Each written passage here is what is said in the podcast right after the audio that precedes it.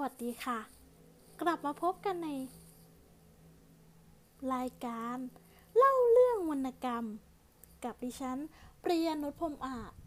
ใน EP ที่ 4 นี้นะคะ เราจะมาพูดกันในถึงเรื่องกิษณาสอนน้อง สะท้อนอะไรในสังคมไทย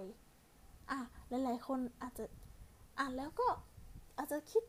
บ้างนะคะ ก็คือคิดตามแล้วว่ากิษณาสอนน้องเนี่ยมันสะท้อนอะไรในสังคมไทยบ้าง เรามาดูกันที่ เนื้อหาของกิษณาสอนน้องคำฉันเนี่ยนะคะ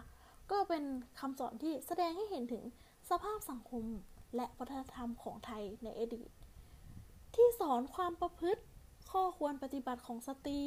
และหน้าที่ของการเป็นภรรยาที่ดีคำสอนและข้อปฏิบัติ กริยาอาการบางอย่างของสตรี ในกิษณาสอนน้องนะคะ ก็ยังคงปฏิบัติเป็นแบบอย่างและเป็นแนวทางในการปฏิบัติ ที่สังคมไทยในปัจจุบันเนี่ยยอมรับและถือเป็นคุณสมบัติของผู้หญิงไทย ตัวอย่างคำสอนก็เช่น ความซื่อสัตย์ต่อความซื่อสัตย์การมีกริยามารยาทที่ดี เป็นสตรีก็ควรมีความจงรักภักดีต่อสามี มี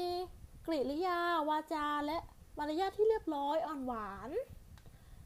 สิ่งเหล่านี้ก็เป็นสิ่งที่ดีงามค่ะ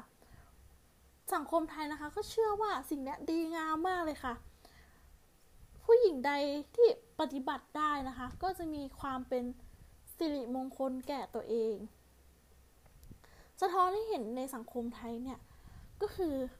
ผู้ชายเนี่ยก็จะผู้หญิงจะต้องเป็นแบบนี้แบบนี้ผ่านวรรณกรรมได้เลยค่ะ จากวรรณกรรมที่อ่าอาจเพื่อนๆอาจจะเคยเจอมาหลาย ๆ เรื่องแล้ว เรามาดูที่เรื่องนี้นะคะ ก็ เป็นอีกเช่นเคยค่ะ ก็คือเป็นผู้ชายแต่งนะคะ แล้วก็สอนค่ะ ว่าให้ผู้หญิงเนี่ยเป็นอย่างนั้นเป็นอย่างนี้ เพื่อนๆคิดว่ายังไงกันบ้างคะสำหรับ EP นี้นะคะ ขอจบการไว้เพียงเท่านี้ค่ะ สวัสดีค่ะ